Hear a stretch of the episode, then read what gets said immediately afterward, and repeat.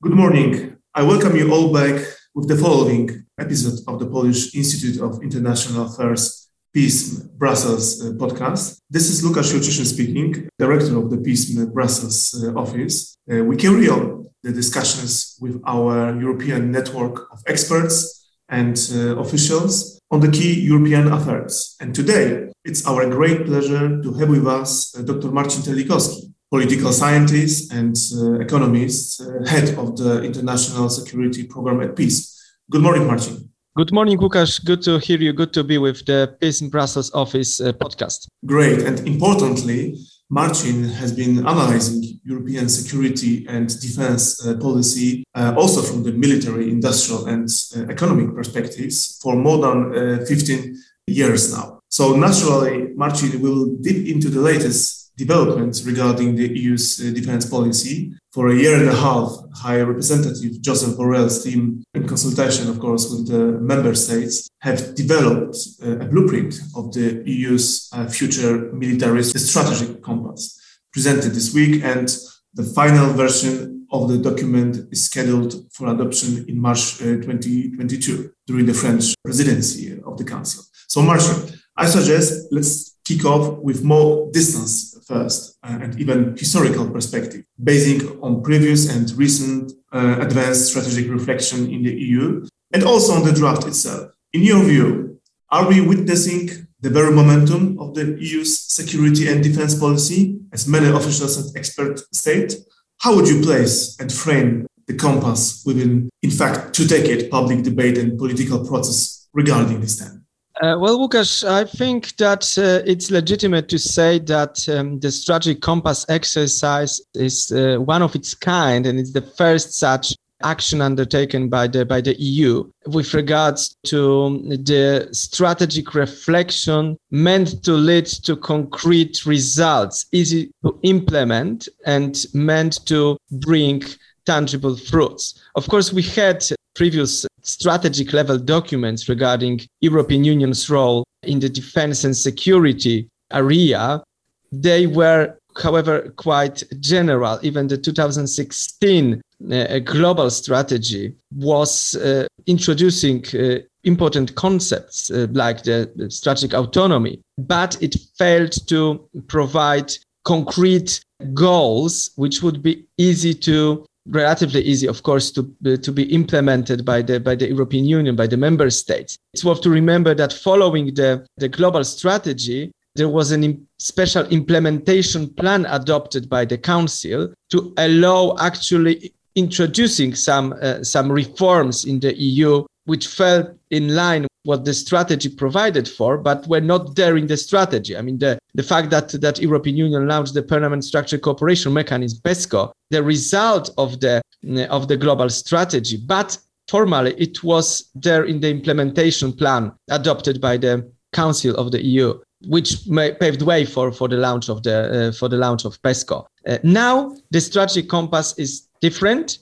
We see it in the draft document that there are concrete goals, objectives with concrete dates. So if the member states adopt as planned the document in March next year during the French presidency, then there will be a, let's say, ready ground for implementation. You could move swiftly with putting words into practice and implementing the compass. In this sense, this is a unique strategic process. This is a unique exercise. And then now as regards the momentum, well, I think that there has been, like in case of many processes in the EU, the momentum has been kind of gathering since 2017, since the launch of PESCO.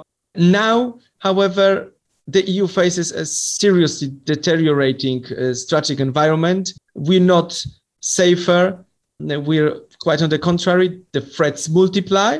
So the momentum, I would say, is needed to respond to these threats, which are becoming more and more complex. And also our alliances are becoming more and more complex with the transatlantic relations, well, kind of being revisited, so to say, in light of the US focus on Indo-Pacific and the rivalry with China. All right. So I suggest let's tackle the draft, at the least conceptual. You mentioned strategic autonomy and even theological level. So let's focus on the practical, operational and military capability building level. According to your assessment, what are the strong and weak points of this proposal?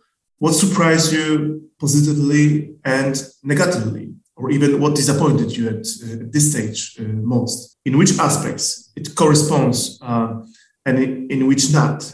As you mentioned, the constantly increasing security threat for Europe. I would add, as has proved, the recent hybrid attack on the Polish EU border with Belarus, and Russia's constant aggressive actions towards Europe. And in the end, what would you recommend to ameliorate the compass?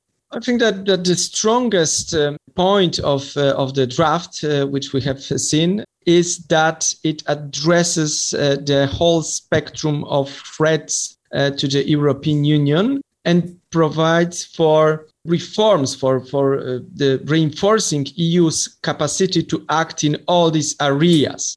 This is a very broad document. You would find a number of ideas how to move on with building the capacity of the EU to be a provider of security and also, or perhaps in the first place, an actor able to protect its citizens, protect the member states. I don't use defend word on purpose because, and I will come back to that, this is clearly left for NATO as the leading organization tasked with defense of the territory of European members of the alliance. Now, the draft, the Strategic Compass in the shape which has been presented today, of course, it will change. It will now go through the negotiations. I think we'll come back to that later. So the member states will be able to change some bits of the wording.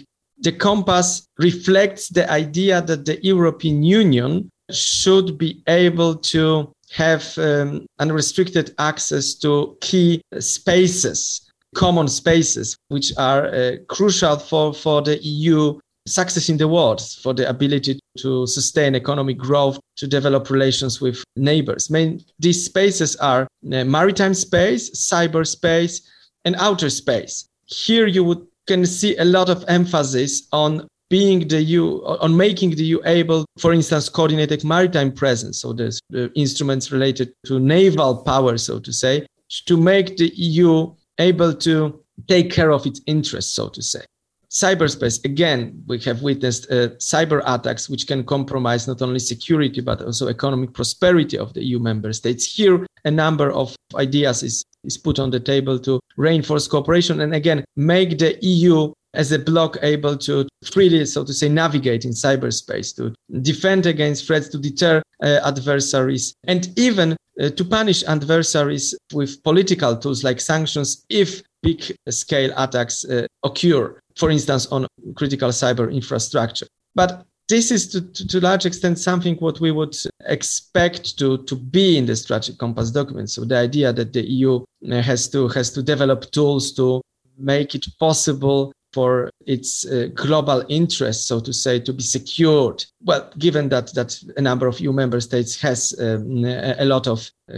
significant interest in different areas of the globe, this is, again, as I've just said, this comes natural. What is important in the compass and what testifies to the strength and value of this document is that also the EU wants to play a bigger role in protecting European citizens, in protecting member states here at home, protecting against hybrid aggression or the grey zone aggression, something what we are now witnessing at on the eastern EU border, the Polish-Belarusian border, and there is the idea of developing further the EU hybrid toolbox. But this is also about protecting European citizens from disinformation and manipulations in the information domain. This is also about building resilience, but also, and this is very important, to help defend, and I'm coming back to the issue of defending member states, help defend member states against political military threats, mostly posed by Russia, by Russian foreign and security policy, its force posture in Europe. Here, the EU confirms the ambition to help develop state-of-the-art capabilities for the member states, underlining that these capabilities will remain owned at the national level and could be deployed, could be used in outside the EU framework, so in the NATO framework. But the EU may play the EU intends to play a role in developing it through the tools like European Defence Fund, like defence planning at the European level through the, let's say, for instance, the coordinated annual review on defence and the capability development plan. Here is where the EU comes into stage as an enabling actor, so to say, making the member states better able to increase the burden within NATO. So basically, the EU instruments may help reinforce the credibility of NATO's defense and deterrence by enabling member states to develop new capabilities. It is not said, though, in the document. The document stops short of saying that this is also a role of the EU, although within the military mobility stream of work, the EU is recognized to play a big role to enable swift movement of military material and personnel within the European Union's internal borders. But this is the implied conclusion of the strategic compass, that the EU is meant to enable member states also to defend more effectively against threats like Russia. The problem, which I can see, you asked me about the weak points, is the European Union's ambitions to play a bigger role in crisis management. There is in the strategic compass this idea of EU rapid deployment capacity, basically an updated, revised European Union battle groups, which will be a bigger force commanded from a reinforced military planning. And there is this idea of the EU rapid deployment capacity being, in fact, the updated, reinforced European Union's battle groups, which we have known for more than a decade, reinforced and accompanied by the idea of establishing a permanent EU operational headquarters on the basis of the military planning and conduct capabilities of a command cell which exists in the EU and is meant to command European Union's military operations of a certain size. So these are the ideas which are not new, but they have not been adopted by the EU for a reason. There has not been consensus to have a bigger European rapid reaction force in the past, and there has been no agreement, no consensus to establish an EU operational headquarters. These ideas come back in the compass, and I suspect they will be the biggest source of tensions over this document. Exactly. I would like to ask you now about your opinion on the future stakes. How would you anticipate the next political steps in this negotiation process you mentioned? We have a draft yet. There will be now momentum for the discussion from the member states, the political negotiation process. And do you think that there is a potential for reaching a strong consensus around the draft, namely around this new tool you mentioned, the new rapid reaction capacity? What is your opinion? Because we had EU battle groups that they haven't been used, and do you think that now the member states will agree, to use the new tool, another tool, like they didn't use the previous one? So what will be the main challenges in reaching the strong consensus over the draft? Indeed, the issue of the EU rapid deployment capability. Indeed, the issue of the EU rapid deployment capacity is for me deemed to be the most contentious point in negotiations over the final document, and we will have a number of negotiations rounds with member states being able to propose changes, amendments to the language proposed by the High Representative in the draft, which we have just seen. The problem with the new force for the EU is twofold. First, there are concerns of the frontline EU member states, which are at the same time NATO Eastern Flank countries. And they are concerned that any new force meant to be an exclusively EU force will drain resources needed to implement NATO initiatives. And we have a number of them adopted since 2014, since the Russian aggression on Ukraine, the illegal annexation of Crimea. Some are still in the pipeline. We still need to work to have full implementation of the NATO readiness initiative. So the pool of forces which are meant to reinforce NATO's easternmost members in the first place, but not only, of course, in case of a crisis with Russia. If the argument which we will see, and this is an argument used officially by Poland, if we develop any force for the EU, we need to make sure that it will not undermine NATO, that it would be rather complementary with NATO than compete with NATO. The problem is that we don't have infinite resources. This is the well-known single set of forces paradigm. So particularly smaller member states may be forced to make difficult choices whether they contribute their high readiness force elements to NATO initiatives or the EU initiatives. This is something what we would like to avoid, and it may be hard to be avoided if we speak about a much bigger force than the EU battlegroups, because we speak about 5,000 strong force with enablers of additional modules provided by the member states to make it possible for this force to be deployed. We speak about strategic enablers, so the strategic transport, surveillance systems, satellite communication, but also tactical enablers. So the medical support, in-theater transport, only to name a few. This is costly. These capabilities are at scarce in the EU. So agreeing by the all EU member states that we will now establish a yet another multinational force structure, so to say, only for the EU, basing on the resources which are already strained, well, this will create tensions. This is a point where I see likely tensions and a lot of fight, let's say, among member states to tailor this concept so that it does not compete with NATO, and it will be hard. The same for the operational headquarters. This issue has a very strong, so to say, political meaning. You may call it the new cell, maybe the reinforced, we may be called the reinforced, the beefed up MPCC, but in practice, it will be the implementation. It will implement the concept of the European Union's own operational headquarters, something what has been toxic for the transatlantic relations for years. I do not expect easy approach of the EU member states who have a very transatlantic security policy, like Poland, like the Baltic states, most of the Eastern flank members, but also Sweden for that regard, to accept a quick move towards this direction. Plugged into NATO planning, into NATO force structure. And I use this term on purpose because the NATO force structure is made of member states' contributions to the alliance. It is not something what the NATO.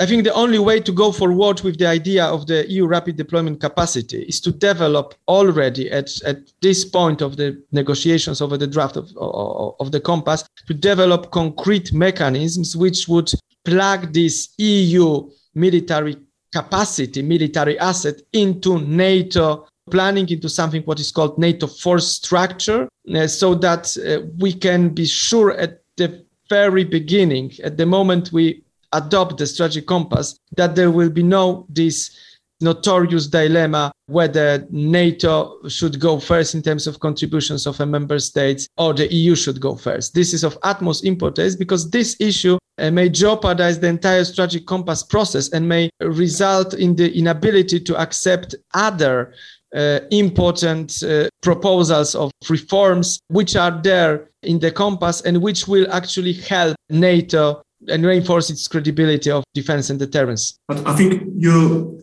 very clearly presented the perspective from the EU member states, from the Eastern flank, members of NATO as well.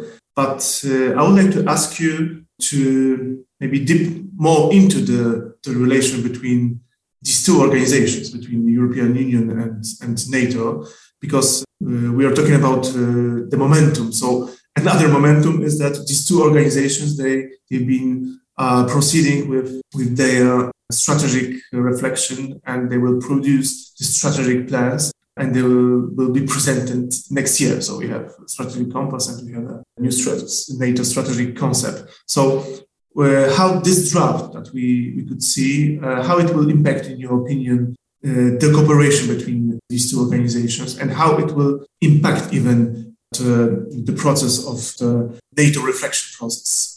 Are you expecting more tensions in this regard, or you think that it's possible to reach also a strong consensus between these two organizations, that they can strengthen these both organizations in these hard times? Well, from a perspective of European Union's frontline state like Poland, like the Baltic states, Romania, the states which are directly threatened by Russian policy, by Russian force posture and hybrid activities, now also Belarusian hybrid activities, although the two come together, actually, the two states. From the perspective of these states, the optimal language of the compass would be to say that the EU enables stronger contribution of European NATO allies to the overall NATO's capacity to deter and defend adversaries. This is an argument which you can hear and you can understand, because it is simply about prioritization of threats. For the easternmost EU member states, the biggest threats comes from Russia and its proxies, now Belarus, not from the south, not from the instability in Sahel or in the Middle East, although, of course, it does play a big role. Without instability in Sahel, without instability in the Middle East, there would be no migration pressure, which was instrumentalized by Lukashenko in last months to create the border crisis. So this would be the ideal world for EU, the easternmost members, to have a compass saying that the EU will do everything to reinforce NATO's defense and deterrence capacity. But it will not happen for all obvious reasons. There are more member states in the EU and there are divergent threat perceptions. So what we have now is a reflection, and it's quite a good consensus between the two, let's say, groups, between the notorious East and notorious South of the EU, because the compass stops short from saying that the EU will work to make Europeans in NATO stronger, but it provides a number of ideas how to do it. NATO comes as the first partner in the section of the compass describing partnerships, and there is important language on how to make the cooperation go forward. Also at the political level, because of course we have seen the EU-NATO cooperation flourishing at the technical level of the staff-to-staff contacts between EU and NATO, between International Secretariat and European External Action Service, mostly but not only. This has been done according to the two joint declarations from 2016 and 2018. Now we expect the third declaration. And with this third declaration, joint declaration of EU and NATO, we are expecting to see broadening the way, the scope of political level consultations, even if at the informal settings between the North Atlantic Council and the Political and Security Committee of the EU, we need this to be able to discuss what the two organizations can do to the threats which are evolving as we speak, like at the border today. It is not enough to have perfect staff-to-staff contacts. You need to have political, strategic level exchange of perception, assessments, coordination and cooperation. And this is what is introduced in the compass. This is not controversial. This is something what all the EU member states agree on the need to have ever closer, so to say, cooperation between EU and NATO. And I hope it will be possible to implement these concepts, mostly because EU has much more tools to address things like threats, like the disinformation, propaganda, and help address the civilian side of the hybrid attacks, hybrid campaigns, gray zone activities, as you may also call it, against EU member states. So yes, the strategic compass presents a big opportunity to further strengthen EU-NATO cooperation. It's just in the hands of the member states to deliver on this language, and it also requires to have some consensus on the role of the EU, the general role of the EU in European defense, which will be always second to NATO, as NATO is the pillar of defenses in Europe, and the American engagement in Europe is a prerequisite for sustaining peace in Europe, and is a prerequisite for effectively deterring and defending against Russia if a crisis with Russia comes. But the EU has much bigger role to play in enabling member states to play a bigger role in NATO. Of course, the EU member states, which are also members of NATO at the same time, while also the EU can play some role in the crisis management in itself. But, and I will repeat it once again, perhaps I will finish on that note, but we have to avoid the situation in which the debate about the tools for limited crisis management operations in the south of the EU, in Africa, in Sahel, will jeopardize the positive outcomes which may be the result of the compacts in the area of EU-NATO cooperation and in the area of mostly developing capabilities of the EU member states, military capabilities which are needed for reinforcing NATO, basically. We must avoid that scenario. This crisis management force will be at the center of the discussions, but the member states should have this in the back of their head, that too much pressure to have this deliverable in March next year, to have the decision on the force in the shape which is introduced in the draft, simply risk other vital areas which if adopted will enable the EU to play a bigger role in security and defense. I think I'll stop here. Marcin, thank you so much for this strong statement and important recommendation in the end.